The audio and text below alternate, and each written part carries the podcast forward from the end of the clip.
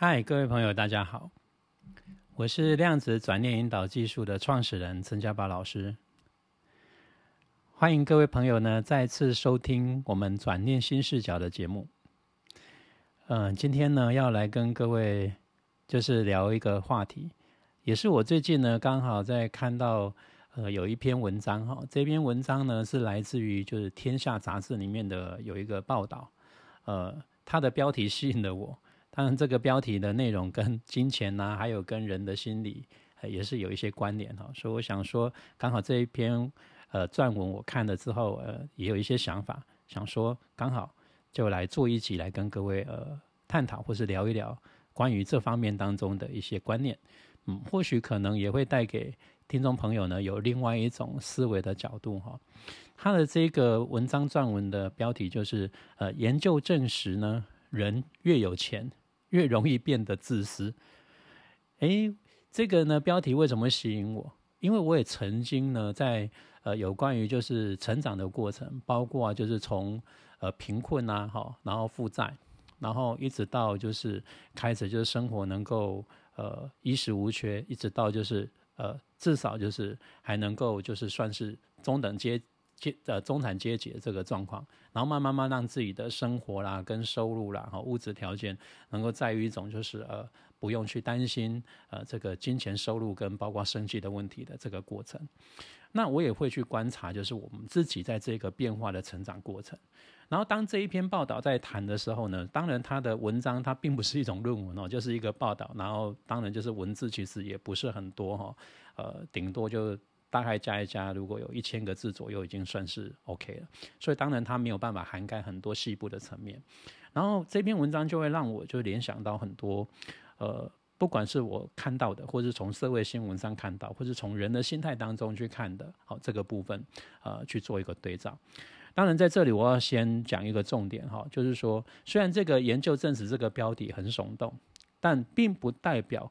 百分之百。所有有钱的人都会变得自私，不见得哦，哈。他只是说，这个他想要用这样的一个所谓的研究呢，各方面当中想要提醒我们去关照。其实我觉得说是应该我们要去觉察我们自己的呃原生的这种价值观，而不是说停留在只是很表象的有没有钱。这样的一个标题或者是这个目标上，这样子很容易，我们在对一件事情的看法会产生失误或是失真。好，因为所有的东西表象都是结果，但是它一定有原因造成。但是如果说我们不针对那个原因当中去了解，好，只是看那个结果来表象，你就会发现说有很多自相矛盾的现象。例如，比如说，如果我们只看这个结果，人越有钱越容易变得自私，那。你可能就有一些所谓的正反两面的一种呃辩论出来了。有的人说没有啊，你看类似像有一些富豪啊，我们所知道，比如说微软公司的比尔盖茨啊，哈，或者说过去可能我们所知道的有一些呃，可能就是比较知名的企业家哈，他们有一些财富，他们都有把很大部分的一些财产都是捐出去做类似像基金会啊，或是作为未来就是怎么呃协助社会一些公益或者是有需要的人的一些行为。也没有像我们所想的，他们很自私诶，他们愿意就是奉献更多。当然，可能也会有一些人，他也会看到一个事实，没有错。这个事实就是，哎，的确有一些人越来越有钱当中，他越来越吝啬，然后呢，就越来越把那个资源呢就扣在自己身上，然后一毛不拔，然后不断的去扩张他的影响力，跟他能够拥有资源的能力，然后甚至呢，呃，就是越来越冷酷，甚至对于就是有一些就已经快活不下去的或各方面当中啊，也好像就越来越不管。好，那。如果在我们现在有一些年轻人的用语里面呢，哈，就是所谓的惯老板，好像这个被宠宠坏的一个老板一样，就是什么他都要为所欲为。然后他已经拥有资源那么多了，也已经有那个名利跟收入了，为什么要跟一个员工或是部署很多部分还要这么斤斤计较？哈，计较他的呃上班时数啦、加班费啦、各方面的，还有包括他的所谓的休假啦，然后跟呃各种的这种工资。当然有一些是成本，但是。当然，站在员工立场会觉得说，你都已经拥有那么多了，为什么连这些东西当中的福利，或是让我们喘口气这个部分都不愿意好，让给多多分享一些出来，好，让我们就是在生活各方面当中能够就是喘口气，就是好像被压榨的感觉，好，所以这个也确实是在我们社会上当中看到一个现实的部分，哈。那当然我先提一下，就是说他这个报道里面，当然他有讲到，就是说会因为有这样的原因是，呃，有两大心理作用在作祟啦。说有一些人呢，越有钱会越容易变得自私，哈。我先大概就讲了一下哈，呃，他文章里面是说研究里面有看到说，呃，一种是什么？一种就是这样的人呢，他是自我的目的归因的偏见，啊，当然这个是比较专有名词哈。也简单来讲就是说，这个在物质条件较为成功的人哈，例如金钱收入啦哈，通常他们会忽略了呃一个重点，也就是说。他们认为他们的成功都只是靠自己的努力，功劳都是归功于自己。他没有发现运气也占了很重要的成分哦。诶，这一点当中就很有意思了。也就是说。呃，在很多这种所谓的商场上或是商业上，或一般我们在呃讲到很科学这种观念当中，运气好像这样的名词或者这样的一种呃现象，我们都会觉得说那个是很不科学，而且那都只是一种比较客套的，根本这世上就没有所谓运气这件事哈，一切都是一种非常机械式跟唯物的，你做了些什么，就一定会有什么样的回馈给你。没有错了，按照牛顿的第三运动定律，确实是这样哦。你施予多少力量出去，那你回馈回来的就是等值的多少力量。好，听起来好像是这么一回事，但是他所解释的这个所谓的运气，并不是单单指的一种非常虚幻的一种所谓的好运，很 类似像好像莫名其妙、非常的呃不着边际的那种。概念不是，其实他文章里面研究当中，他是提到说，所谓的这个运气，其实也就是我们讲就 timing 跟时机。如果我们用量子转念的这个角度当中来解释，也就是所谓的全息或者是无量之王的一种概念。呃，打个比方来讲好了。现在各位，我们在收听这个 podcast，我们以这个为基础当中，你想想看，要具备什么样的连锁反应，跟有什么样的配合的所有的因素条件具备了，现在你才能够听得到我稍告诉你的这一个内容呢？我打个比方哈，首先先用你的角度的焦点来看的话，首先第一个要有你的意愿，对不对？第二个要有你刚好发现到有这个节目。第三，你要有这个工具，所以这个工具就是可能是手机啊，或是平板，或是电脑。但这涉及的范围就更大了。你今天能够用到这一次手机或是这个电脑这个工具，第一个要有它的制造者，对不对？好，那制造者当中当然也就是要有它的设计者喽。那设计者包括就是真正生产这个零件，因为设计者不见得他是能够制作。呃，物质的人，好，他可能是呃有一个所谓的是凭知识，或是凭他的所谓的这种呃创意，或者说他的所谓的智慧、知识财产，去表达的。但是它变成在物质世界里面变成是一个现实的一个零件来去执行这这个所有所有的理论跟构想，是必须要有物质的原件，这个就要有制造商、有生产商，好。啊，类似像这些电子零件，那它涉及的就更多了。那这些制造商跟零件厂商，除了有这些制作的工人，它上面还有它的主体的这个公司，这个公司还要有这个营运的人，这个营运的人能够确保这家公司的营运能够顺畅，跟包括能够去监控这个品质当中，它能够维持在呃这个设备能够去执行的一个稳定性。你看这个要动用有多少的资源跟多少的这些呃因素。它才能够确保这个商品，而且还要有所谓的销售商。那销售商还有这个销售公司以及这个销售的服务人员，愿意去负责，而且呃可以愿意就是有效的能够用正规正确的销售管道，今天你才能够获得这个商品，对吧？好，这个是以你的角度，我们简单讲。当然，如果说还要在呃连锁反应要继续在。像无像一个蜘蛛网一样要扩张出去，再继续讲，那当然还要有更多连锁反应的相关因素。那在于你所看不到的另外这些隐性的部分还有哪些？比如说要有一个我，就是我陈家宝，愿意就是开始去分享这个观念，你才有机会去收去接收到陈家宝的这个资讯，不然你可能就是接受的是另外一个人的想法跟资讯。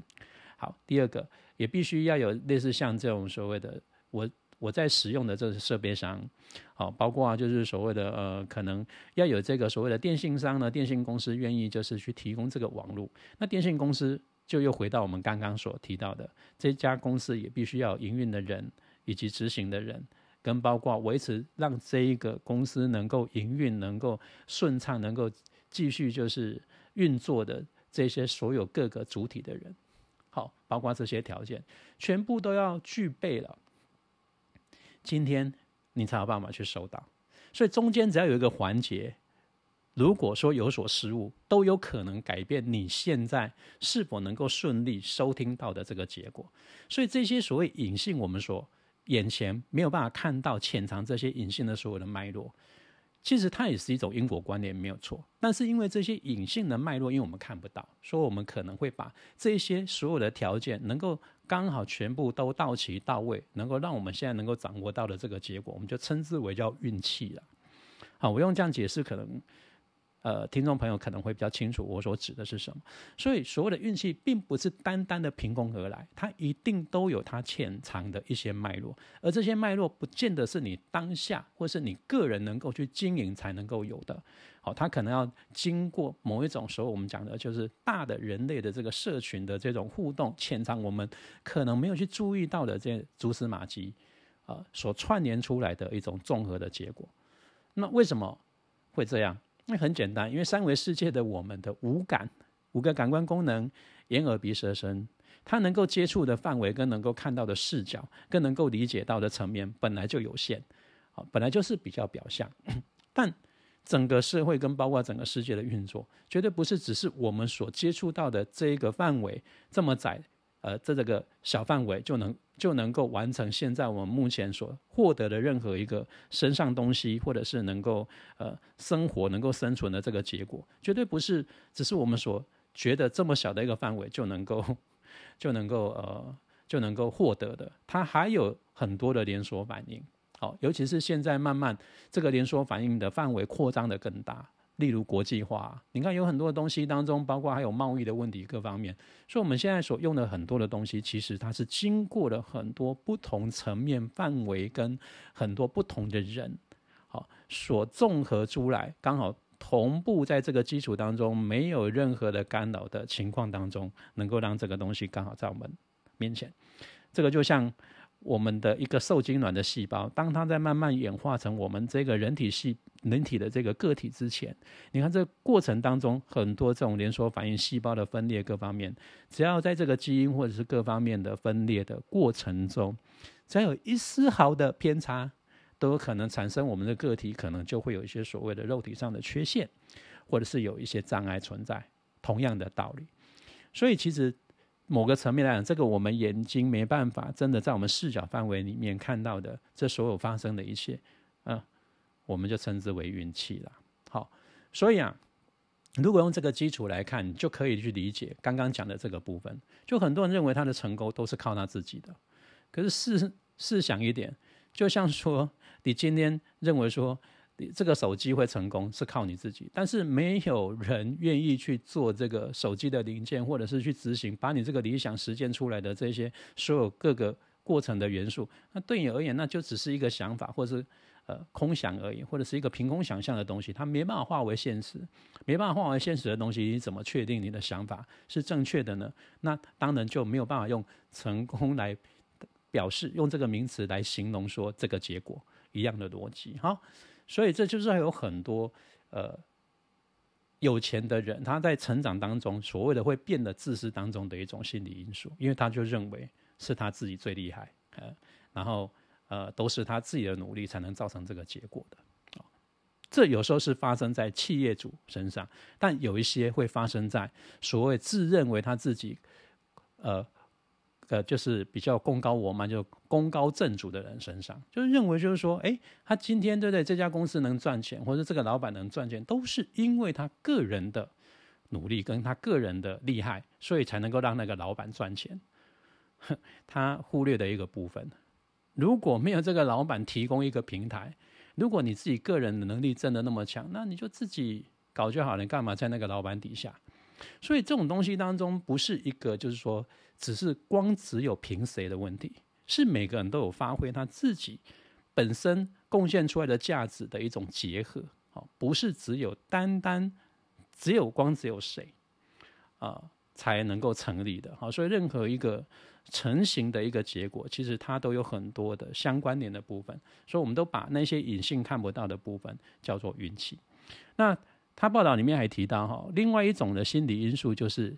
它的有一个专有名词叫做基本归因误差。归就是回归的归哈，因就是因素的因，好，就基本归因误差。刚刚前面那个专有名词叫做自我目的归因的偏见哈，嗯，OK，就归因这两个字就是我们讲就是回归的归因素的因哈，OK。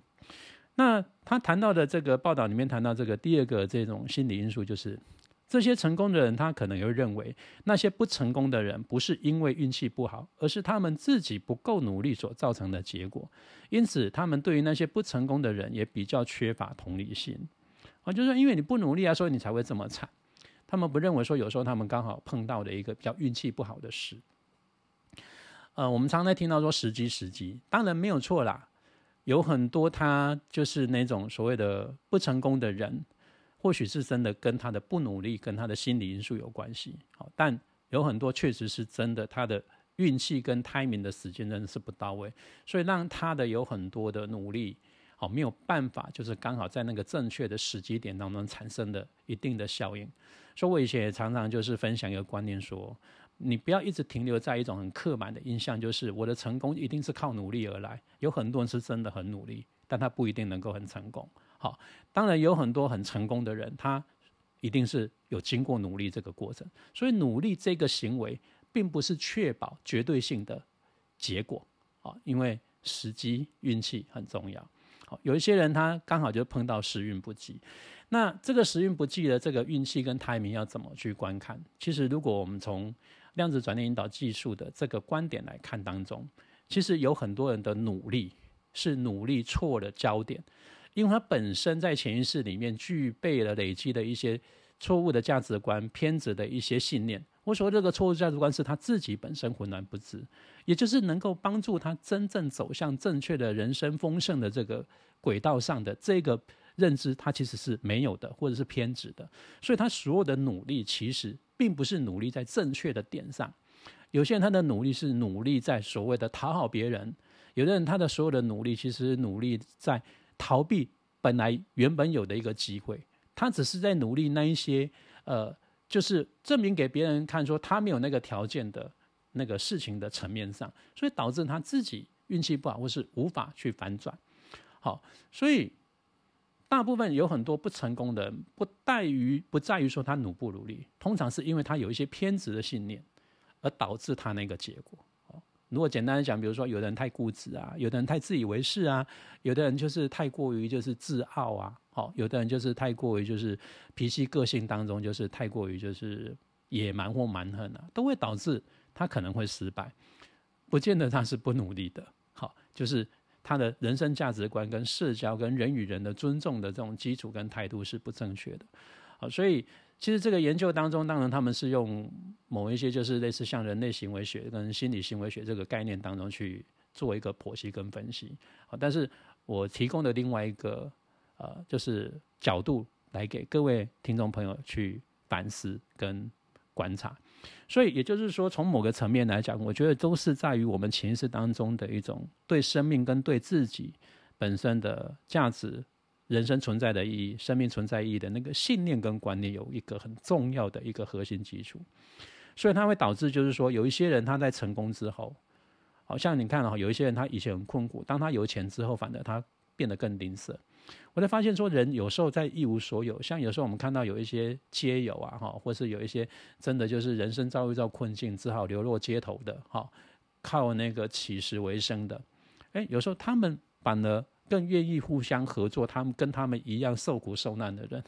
更大方。他其实已经没有什么，但是更愿意给，有时候我以前回想说，我以前呃在落难的时候，甚至就是在呃有一些就比较贫困的地区在生活的时候，发现那个左邻右舍邻居，其实大家并不是说经济条件一定是非常丰厚，但是都很愿意互相帮忙啊。你比如说隔壁如果刚好有一些呃遇到有一些部分当中有一点困境，吃吃吃不到饭，或者说可能会挨饿或者是怎么样，哎，隔壁邻居很愿意就是共享。不会觉得说，哎，我其我们其实也不是过得很好，也不是非常的，呃，所谓的就是生活过得非常的，呃，有有有我啊哈，我哪有还有那一种经济条件当中去给你，我给你我不是就又少更多，我我的这个数量又没有办法非常的丰盛，可是他们却很愿意，就是愿意再去做分享，反而就是确实真的有一些人他拥有很多资源，却很吝啬给予，好，这个我没有看到。呃，所以哦，你也可以去觉察一下，就是当你呃现在是这样的一个收入等级的时候，比如说有一个机会让你去能够做捐款，或者说你看到有一个灾难当中，你有那个爱心想要去做捐款，你觉得那个捐款的数字多少，你认为是合理？哦，当然这个并不是用数字来衡量说你到底有没有爱心，而是说我们是在检视我们对自己对于所谓的金钱跟价值的一种观念。你也可以做一个自我测试。然后，当你现在已经有赚钱能力，或者说你的收入比过去来的比较好的时候，同样的一个呃程度的这个灾难，当我们如果说要去做这种所谓的捐款的时候，你会去行动吗？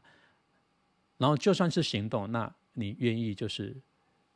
会捐多少？你现在收入比当时那那时候捐的时候，呃，你的收入已经来的比较好，那这个时候的金额改变的幅度跟那个。比比例是大概差别多少？有时候我自己也会这样觉察自己，然后来看，就是说，呃，我我是用什么样的心态来看自我价值的？所以这个都是能够看得出我们前世当中的某一种所谓的心灵状态。好，所以这个也就是分享给各位做参考啦。好，OK，好，所以呢。嗯，今天呢，这样的一个内容，其实要跟各位探讨的，其实就是回归到一个本位。这个本位就是我们的生命价值观跟对金钱跟自我价值这个部分的一个评量。我们就可以看出，说我们一直用什么价值观在看待。其实这个研究结果只是一个呃提醒我们说，我们可能要去自己缺乏我们潜意识内在的东西，哦，并不是用这个呃所谓的研究的结果来去区别，或者是来去。评估，甚至哈来去定义说，哎，哪些人他就是有爱心，呃，觉得就是有道义；有哪些人他就是呃不道义。哦，我觉得这样子是